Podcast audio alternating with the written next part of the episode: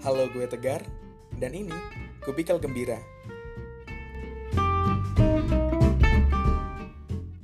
Dari kemarin nih pada banyak yang nanya, kapan nih episode barunya rilis? Oh, tenang. Ini adalah jawaban atas dari segala doa kalian yang merindukan akan Kubikal Gembira. Akhirnya, saya bakal ngobrol bareng teman saya nih, Zahra, di mana anaknya tuh makan banget, tapi kok bisa-bisanya nih sekarang udah hijrah boga. Gimana nih? Halo Zahra. Halo Tegar. Ngomongin soal makan nih. Biasanya kan kayak sekarang sudah akrab banget dengan gampang ya kita mau nyari makan, tinggal misal di kantor nih. Sering gak sih kayak cuma GoFood atau nge-Grab atau bahkan uh, males mau cari makan, ya udah kadang punya makanan apa di kantor, di kubikel gitu. Kalau kamu gimana sih, Zah? Ih, sering banget kalau GoFood, GrabFood itu kayaknya ya kadang kan jam 10 lapar ya, pengen snack, GoFood. Kadang makan siang pengennya GoFood juga. Jadi ya sering sih sebenarnya kalau GoFood ya kalau di kantor. Uh, biasanya nih kalau Zahra nih biasanya kan kayak doyan banget sama seblak gak sih? Wah, Pasti itu mantan terindahku, Gar.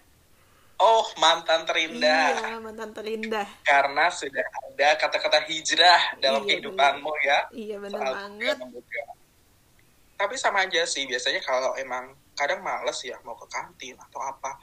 Dan bahkan biasanya sih lebih ke promo sih, banyak banget promo. Iya, Dan Bang. akhirnya tercetuslah nge-go food saja karena lebih murah. Begitu cara kami mengumpulkan cuan-cuan receh. Iya, benar sekali. Padahal kalau di kantor aku tuh kalau makan di kantin gratis loh, Gar. Cuman ya makanan di GoFood lebih menggoda gitu kan. Oh iya ya, mungkin lebih baik saya makan di kantor Anda saja. Oh iya, boleh, Karena lebih silakan. kecuannya ternyata saya ya. Pastor nomor 28 Bandung. ada aja ya. Nah kalau Ijah nih kan dari kenal awal tuh udah makan banget sih anaknya emang. Tapi bisa-bisaan loh ya, dia bisa akhirnya memutuskan untuk hijrah boga. Bahkan dulu tuh gue baru yang baru kenal Zahra mungkin nggak tahu kalau Zahra tuh demen banget yang namanya penyetan duit. Hayo ngaku kamu. Aduh, itu aku mau bilang mantan terindah nggak juga. Karena suatu saat aku pasti akan ke sana. Penyetan buit, I'm coming. Itu enak Wow. banget sih, Gar. Kamu juga suka kan? Iya sih, dan ada menu favorit dari kita berdua pasti. Banget. adalah pelencing kangkung. Kangkung. Ih, Nah, itu mah seger banget. ditambah juga terong goreng. Iya benar. Tapi terong gorengnya tuh beda gar sama yang lain. Beda banget. Emang cuman the only one tuh cuman buit doang yang bisa bikin Iya sih. kayak gitu. Di mana Buwit memiliki talenta-talenta mengiris tipis terong itu setipis keimanan saya Astagfirullah. digoreng. Jangan ya. Wah jadinya terong tebal dong. Saya imannya tebal oh enggak. Amin. Amin. Jadi emang tipis banget dan digoreng sampai eksotik. Alias hitam. hitam. Hmm. Dengan banyak minyak-minyak yang luar biasa itu, bagaimana menurut Anda pesona Biwit? Tapi emang itu sih yang bikin enak. Ini kalau yang lagi denger nih, penasaran buit di mana, Gar? Jelasin dulu buit di mana. Oh iya, Buwit itu ada di lima langkah dari kampus ternyata. Ada di, kalau kalian anak-anak UNY pasti tahu nih, di Karangmalang, penyetan Buwit, dia enak, murah, dekat kampus, ya nggak sih Zah? Iya dan sedep banget. Emang terongnya itu yang terbaik. Jadi kalau ke sana harus banget terong sama pelencing kangkung. banget yang digoreng-goreng kayak gitu deh selain itu biasanya tuh juga makan kubis goreng Wah, itu kubisnya apa minyaknya yang bikin enak? nah itu cuma kalau emang kubis goreng tuh yang pesona yang luar biasa tuh emang tiada duanya adalah mas kubis sih ya. Benar. Dan dia tersebar di penjuru Jogja. Kalau jalan dikit ada aja Mas Kobis. Jalan lagi ada lagi Mas Kobis. Benar banget, Mas Kobis itu sudah masuk ke penyataan sejuta umat kayaknya di Jogja ya. benar. Tapi tuh dia tuh kalau Mas Kobis kan banyak cabang ya. Beda cabang tuh beda loh rasanya kan? Eh, kadang sih, cuma emang nggak tahu gimana SOP-nya, takaran sajinya kayaknya kurang diperhatikan ya. Jadi iya ada sih yang memang cabang yang enak banget, ada yang biasa gitu kan. iya Bumbunya benar. juga ya beda-beda kadang. kalau favorit kita kan yang dekat Fakultas Teknik UNY ya tapi aku tuh pernah nemu Gar dekat Amikom ada Mas Kobis yang bisa ditambahin terasi Gar kalau di FTW-nya tuh nggak bisa kan ditambah terasi Malah baru denger eh, Mas Kobis yang bisa ditambah terasi. Emang biasanya bukannya sambal bawang aja nggak sih? ih ada loh terasinya di situ ntar kalau mau tambah terasi tambah tomat itu bisa kalau di situ Jadi emang ada menu dengan terasi kayak gitu ya. iya tinggal request aja ntar bisa kok ditambah terasi Wow, 4 tahunku di Jogja sungguh sia-sia tidak mengetahui itu ternyata. iya loh harus coba itu enak banget menambah kenikmatan hakiki dari Mas Kobis itu Tapi agak jauh sih ya kalau dulu emang harus main-main ke Amikom gitu kan dari iya sih area UNY UGM tuh. Tapi memang pesona makanan Jogja itu adalah murah, enak. Nah, banyak banget makanan yang murah dan enak nih di Jogja. Salah satunya lagi ini adalah pesona burung. Ingatkah Anda? Hei, Sarah?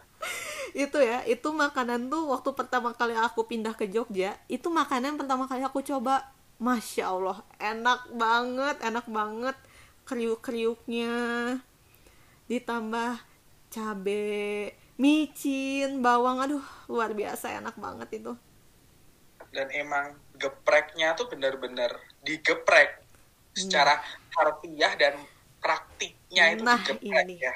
ini adalah masalah besar di dunia pergeprekan anda sadar atau tidak kalau di luar Jogja Bagaimana? ayam geprek tidak digeprek Wah, benar sekali. Ayam geprek yang ngakunya geprek tapi cuma dioles-oles manja aja. Iya, benar sekali. Kenapa mereka tuh ya? Kenapa mereka tuh bisa-bisanya mengakui bahwa mereka tuh ayam geprek, tapi mereka tidak digeprek. Sedangkan kalau di burung, ayam geprek itu ayam, misalnya kita mau nambah tempe, tahu, itu digeprek kan, bareng gitu. Mereka digeprek bareng sama cabenya, sama bawangnya benar-benar digeprek sampai hancur. Tapi hal itu tidak kita lihat di luar Jogja. Mengapa demikian coba? Nah, itu harusnya memang pelaku usaha pergeprekan di luar Jogja harus banget nih menjadikan burung sebagai kiblat dan melakukan mungkin studi banding. Benar, benar, benar. Kayaknya ikut-ikut ngelihat SOP-nya di burung tuh gimana agar tercipta kuliner geprek yang memang digeprek gitu kan. Benar banget sih itu. Tapi memang Jogja ini banyak banget kuliner sih dari mulai kuliner siang ada, pagi ada atau kuliner malam nih banyak Hmm, banget benar. kan yang ngobrolin kuliner malam di Jogja dari mulai eh gudeg nih banyak banget. Ada gudeg Bromo terus ada gudeg lagi Pawan nggak sih? Ada gudeg Pawan. Iya, ada ada. atau gudeg mercon yang emang antrinya tuh banyak banget. Mm-mm. tapi kalau aku sih biasanya malam hari itu seringnya ke gudeg ibu kota. Itu tuh karena selain dekat dari tempat tinggal dulu sih itu ada di Jalan Solo dan juga rasa gudegnya tuh eh cocok sih di lidah Otentik juga ya, enak loh. Hmm, itu tuh gudeg basah kan pernah nyoba juga kan Iya. Nah, aku dulu aku dulu ya, karena aku mungkin dari Bandung, eh, biasanya tuh yang asin ya. Jadi masih agak belajar waktu pindah ke Jogja makan manis. Dulu kan aku nggak suka gudeg. Tapi ternyata gudeg itu banyak ya. eh, ada yang mercon ternyata. Terus ada yang basah juga. Nah, waktu itu kan aku coba tuh bareng kamu kan. Oh, ternyata enak ya. Padahal aku udah skeptis loh, Gar, awalnya. Apakah ini beneran enak gitu? Gudeg kok basah gitu. Aneh aja, tapi enak loh ternyata. Padahal emang awalnya kan emang gudeg itu gudeg basah nggak sih? aku nggak tahu aku nggak ngerti ini harus ini rahasia ilahi kali ya dulu ya sejarah gudeg bagaimana yang basah yang kering kemudian menjadi gudeg kaleng gitu kan. Oh iya benar eh tapi Gar eh, ngomongin makanan malam nih. Kalau kulineran Jogja tuh kalau yang bukanya malam tuh yang setelah jam 9 jam 10 malam tuh emang enak-enak semua nggak sih? Banyak yang legendarisnya gitu. Jadi Mm-mm. jadi ini kalau yang lagi dengar kalau misalnya main ke Jogja cobalah keluar tuh keluar hotel jam 9 malam jam 10 malam. Biasanya nih toko-toko yang tutup jam segitu entar lahan parkirnya akan berganti sama kulineran yang enak banget gitu. Jadi aduh wajib juga lah dicoba keluar malam lah cari makanan tuh enak-enak jam segitu.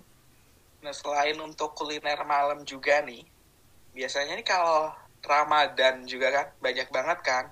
Selain karena kita nyari makannya juga malam dan ada juga sih yang bisa kulineran juga untuk ngabuburit itu ada di sekitar Masjid Jogokarian.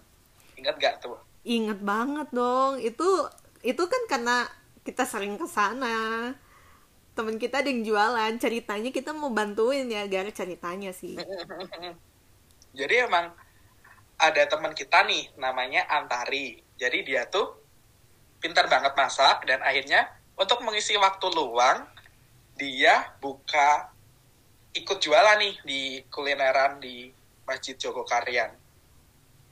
Jadi konsepnya tuh emang kita nunggu buka puasa dan di sekitar masjid itu satu jalan tuh banyak banget kuliner ya di situ ya. banyak banget dan beragam macem ya gar kalau dulu waktu zaman antari jualan tuh lagi hits banget es kepal Milo Mm-mm.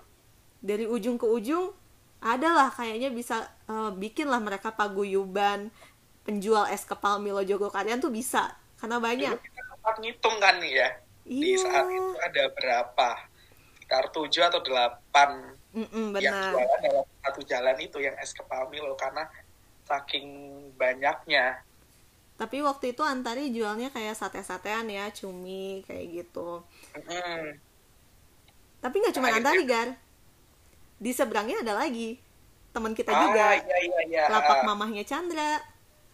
Mm, itu dia jualan eh sate telur ya. Sate Iya, yang telur. hits banget waktu itu. Itu antrian yang paling panjang, Gar, di situ. Kayaknya dia paling hits banget lah waktu saat itu ya.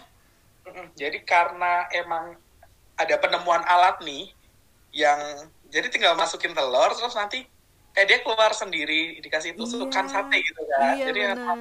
awal banget saat itu dan booming banget sih di Jogja sampai antrinya tuh nggak ketulungan. Cuma sih kita sih enak ya ada orang dalam nggak perlu mikirin antri ya gitu sih. Jadi untung ada orang dalam alias Chandra, jadi kita tidak harus membuang masa muda kita untuk mengantri Bener sate banget. telur itu. Tapi emang niatnya adalah membantu teman, alhasil karena anaknya makan banget, bukannya ikut bantuin jualan, malah Jajan. kitanya keliling sampai teman kita tutup berjualan.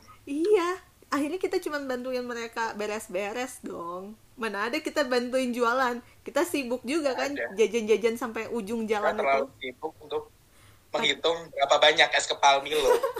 Padahal Gar, di masjid itu, di masjidnya itu, itu tuh tersedia makan berat loh, gratis loh Gar. Kita tuh nggak usah beli, tapi kita nggak pernah loh. Tapi emang godaan kuliner di situ emang luar biasa sih akhirnya. Iya benar luar biasa memikat sih emang.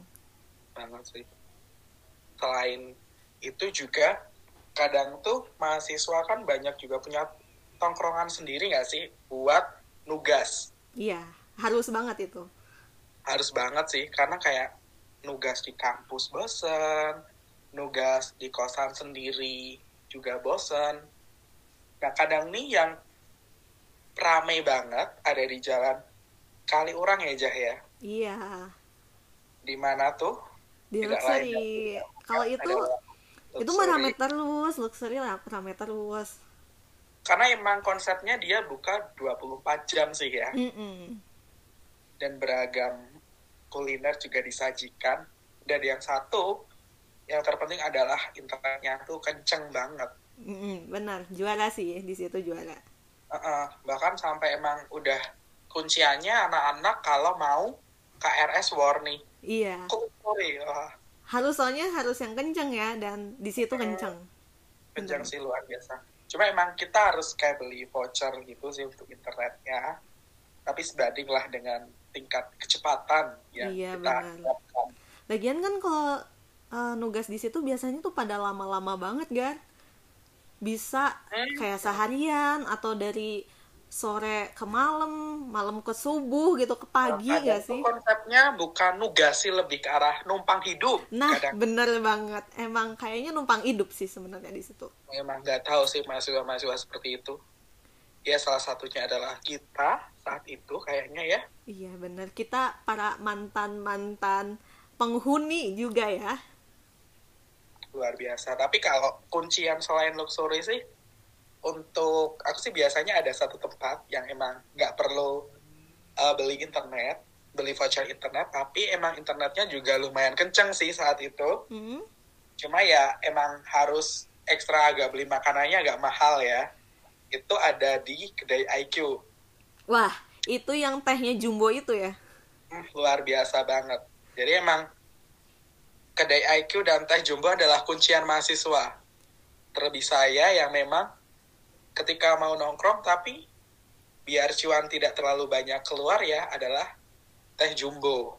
itu teh Jadi jumbonya tuh berapa sih gar harganya Aku lupa sih kayaknya 8.000 apa 10 kayaknya 8.000 deh. Jadi kayak dan segede itu ya tapi sejumbo itu ya kayak gede banget dan bisa diminum dari awal masuk sampai selesai nugas biasanya. Ya asal kuncinya ya ini satu sebelum ke sana pasti kan sudah makan dulu ya kan? Nah, itu. Jadi ada kunciannya daripada mendulang cuan-cuan ya seperti itu kalau mau nongkrong-nongkrong dapat internet cepat.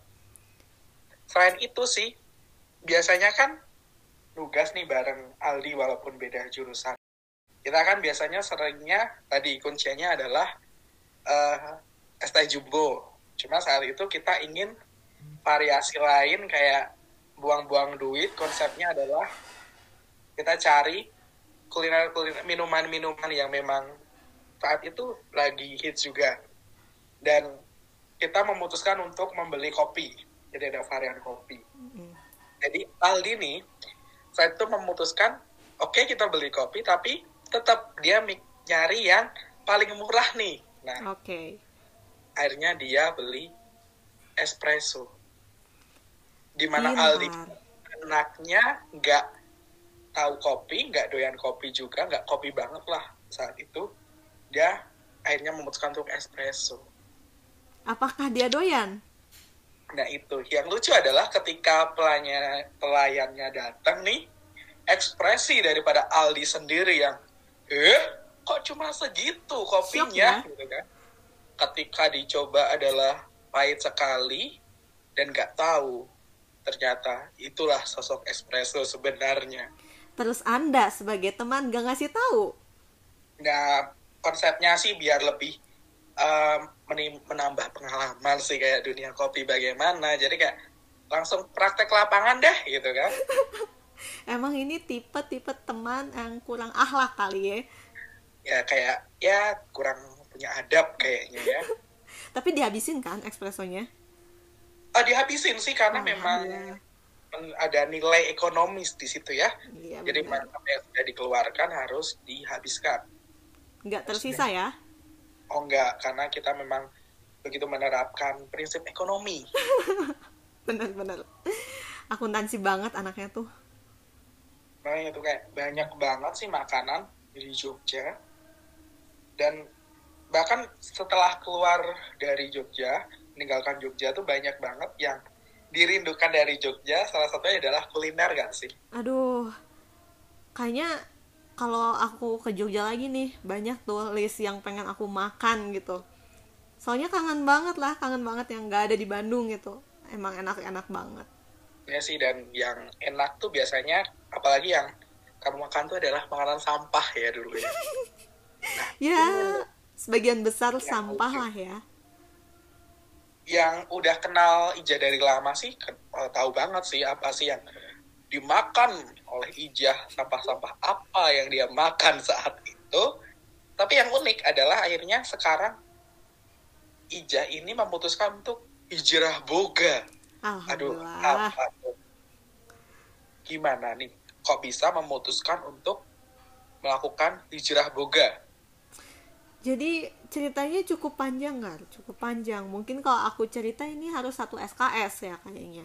Hmm, Agak ribet ya. agak ribet memang. Nah, Kita Tapi- skip aja tuh gimana nih? Oh, enggak. Uh, tapi pokoknya berawal dari September tahun lalu ya 2019 di situ aku ada beberapa uh, ya sakit lah ya sakit. Nah terus di situ aku dikasih obat sama dokternya. Tapi kok uh, nggak beres tuh sakitnya tuh. Akhirnya aku cobalah gantinya pola makan. Diubah pola makan aku pelan-pelan. Dan alhamdulillah si sakitnya ini uh, selesai gitu. Udah benar-benar ngaruh gitu dari si merubah pola makannya itu. Oke, kuncinya adalah merubah pola makan kan tadi karena Mm-mm. sakit. Nah, akhirnya dirubah ke apa nih yang bisa punya dampak jadi menghilangkan sakit yang ada itu Cija? yang aku rubah waktu itu memperbanyak nabati makanan nabati ya kayak tumbuh-tumbuhan uh, rimpang terus habis itu mengurangi banget mengurangi banget produk hewani. Waktu itu sih aku berhenti daging merah ya sama susu sapi. Nah dari situ sih aku mulainya ya. Walaupun seiring berjalannya waktu akhirnya sekarang aku jadi full makannya nabati gitu cuman awalnya dari situ dulu Jadi secara perlahan mengurangi, akhirnya memutuskan untuk benar-benar yang full nabati. iya alias plant based diet Nah, plant-based diet nih, apakah ada perbedaan nggak sih sama vegetarian? Atau sama ternyata? kalau yang sering orang dengar tuh kan vegetarian ya sebenarnya ada lagi ntar istilahnya ada vegan ada flexitarian ada pescatarian. Cuman kalau uh, vegetarian dia itu nggak makan daging uh, dia nggak makan ikan ayam kayak gitu. Tapi dia masih makan produk hewaninya kayak telur sama susu gitu. Nah kalau plant based dietnya ini nggak konsumsi telur nggak konsumsi susu kayak gitu. Cuman ada sih gar. Sebenarnya uh, definisinya juga agak luas. Jadi ada juga yang bilangnya kalau misalnya makanan kamu sudah mayoritasnya nabati yaitu bisa dikatakan plant based tapi ada juga yang bilang uh, kalau udah 100% nih baru namanya plant based ya kayak gitu sih mirip-mirip. Cuman kalau vegetarian itu ya masih susu sama telur. Jadi udah memutuskan untuk plant-based nih udah berapa lama sih? Ya, udah sekitar lima bulan yang lalu gitu. Untuk full plant based ya. Karena kan sebelumnya ya memang sih nabatinya sudah ditinggikan. Cuman kadang kan masih kemakan aja tuh kayak telur. Terus kalau mau minum es kosu ya itu tetap keminum gitu ya. Kalau sekarang udah enggak sama sekali. Jadi tadi kan udah dijelasin sih kayak ketika sakit akhirnya udah mulai berkurang ya. iya. Dan- Dampaknya apa aja sih maksudnya yang setelah memutuskan plant-based? Ada efek gak sih ke Uh, tubuh? banyak Apa? banget banyak banget kalau itu kalau dulu kan masalah aku tuh sebenarnya kista di rahim jadi alhamdulillah waktu itu kistanya hilang terus habis itu dulu juga aku insomnia gar. Jadi aku kalau tidur tuh jam 2 jam 3 subuh. Kalau sekarang tuh aku bisa banget untuk tidur jam 9 malam jam 10 malam. Terus habis itu dulu juga aku kalau uh, hate mens itu sakitnya luar biasa. Sekarang udah enggak darah rendah juga udah membaik banget. Dulu dulu tuh aku kira ya mungkin aku darah rendah karena kurang daging. Tapi kok ternyata waktu nggak makan daging sama sekali itu malah nggak pernah lagi tuh yang pusing-pusing darah rendahnya. Dan enak banget tuh ke kulit ya yang paling kerasa sih ke kulit tuh wa- waktu itu jadi emang aku tipe yang bukan berjerawat sebenarnya. Cuman kalau jerawat cuman empat maksudnya dua dua di kiri kanan tuh ada aja gitu. Kalau dulu tuh agak lama jerawat tuh nangkring di muka. Kalau sekarang tuh cepet banget keringnya. Kayak bener-bener cepet kering dan hilang gitu. Enak sih Gar banyak sih Berarti sebenarnya. banyak banget pengaruhnya ya untuk Mm-mm. memutuskan dengan plant-based ini. Cuma sering gak sih ditanyain ketika udah plant-based, loh kamu dapat protein tuh dari mana gitu? Ih, itu sering banget. Kayaknya semua orang, semua orang yang plant based diet gitu ya. Pasti itu adalah pertanyaan yang paling sering ditanyain ya sama orang. Jadi eh, emang sih dulu aku juga termasuk yang kayak gitu kok bisa ya orang cuma makan tumbuhan emang dapat protein dari mana terus ya ternyata tuh semua tanaman semua tumbuh-tumbuhan tuh punya protein cuman kadarnya aja yang beda-beda sebenarnya kalau mau makan protein yang banyak ya dari kacang-kacangan dari biji-bijian. Kayak kacang merah kacang hijau kacang tanah terus kedelai. Itu tuh kan proteinnya tinggi ya. Dan kalau misalnya nanya proteinnya dari mana ya hewan aja nih hewan juga yang cuma makan rumput mereka kan dapat protein. Jadi ya sebenarnya sama sih tanaman juga punya protein. Jadi emang pintar-pintar kita aja ya cari mm -hmm. makanan yang memang plant based dan kita juga harus tahu nih kandungan gizinya apa gitu kan. Bener banget. Dan nutrisi kita juga tetap terpenuhi kan. Iya jangan kayak asal oh gue plant based nih. Ya udah asal makan uh, tanaman aja gitu. Ya nggak gitu juga harus diperhatikan. Makronutrien mikronutriennya harus tercukupi. Nah tentunya kita juga harus memperhatikan nutrisinya. Jadi kita nggak asal-asalan dalam memilih produk nih. Ngomong-ngomong soal memilih produk apakah ada kendalanya nggak sih Zah? Ngelihat dalam memilih terus bagaimana sih kandungan nutrisinya? Sebenarnya karena karena background aku sendiri kan bukan nutrisi gitu. Karena finance ya jadi uh, akunya sendiri yang harus banyak belajar sih. Jadi tubuh kita tuh sebenarnya perlunya apa sih? Kayak oh zat besi itu ternyata butuh ya untuk ini.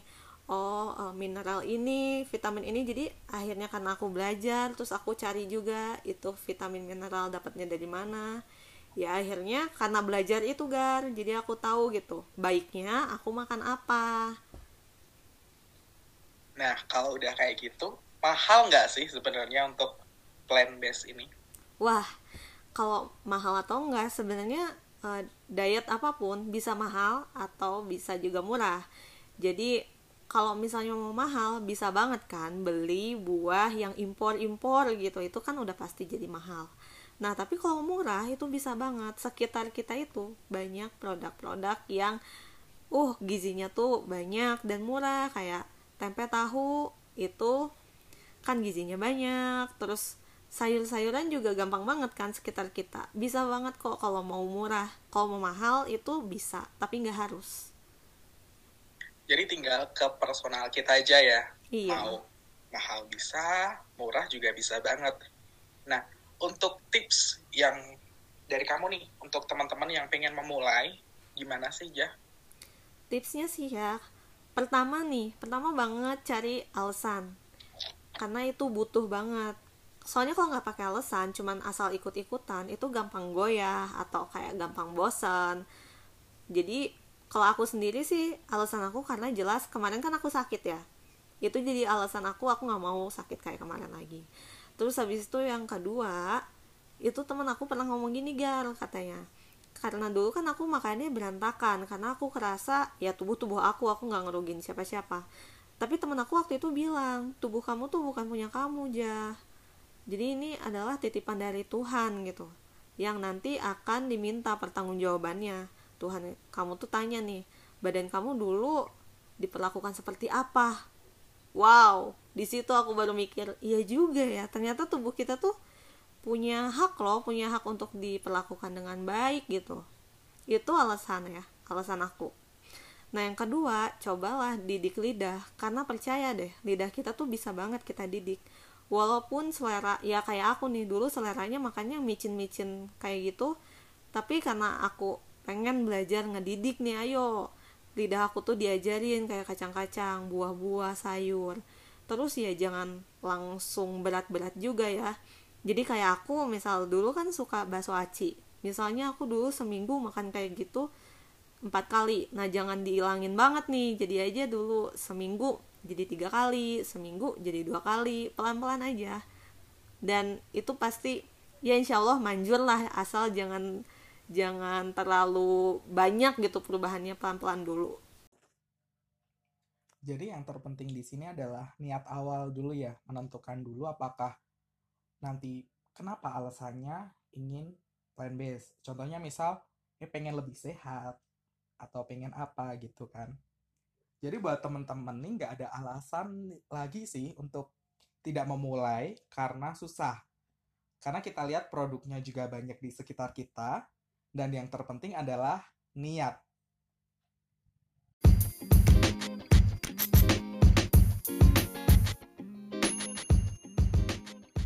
Terima kasih sudah mendengarkan podcast Kubikel Gembira. Sampai jumpa di kubikel lainnya.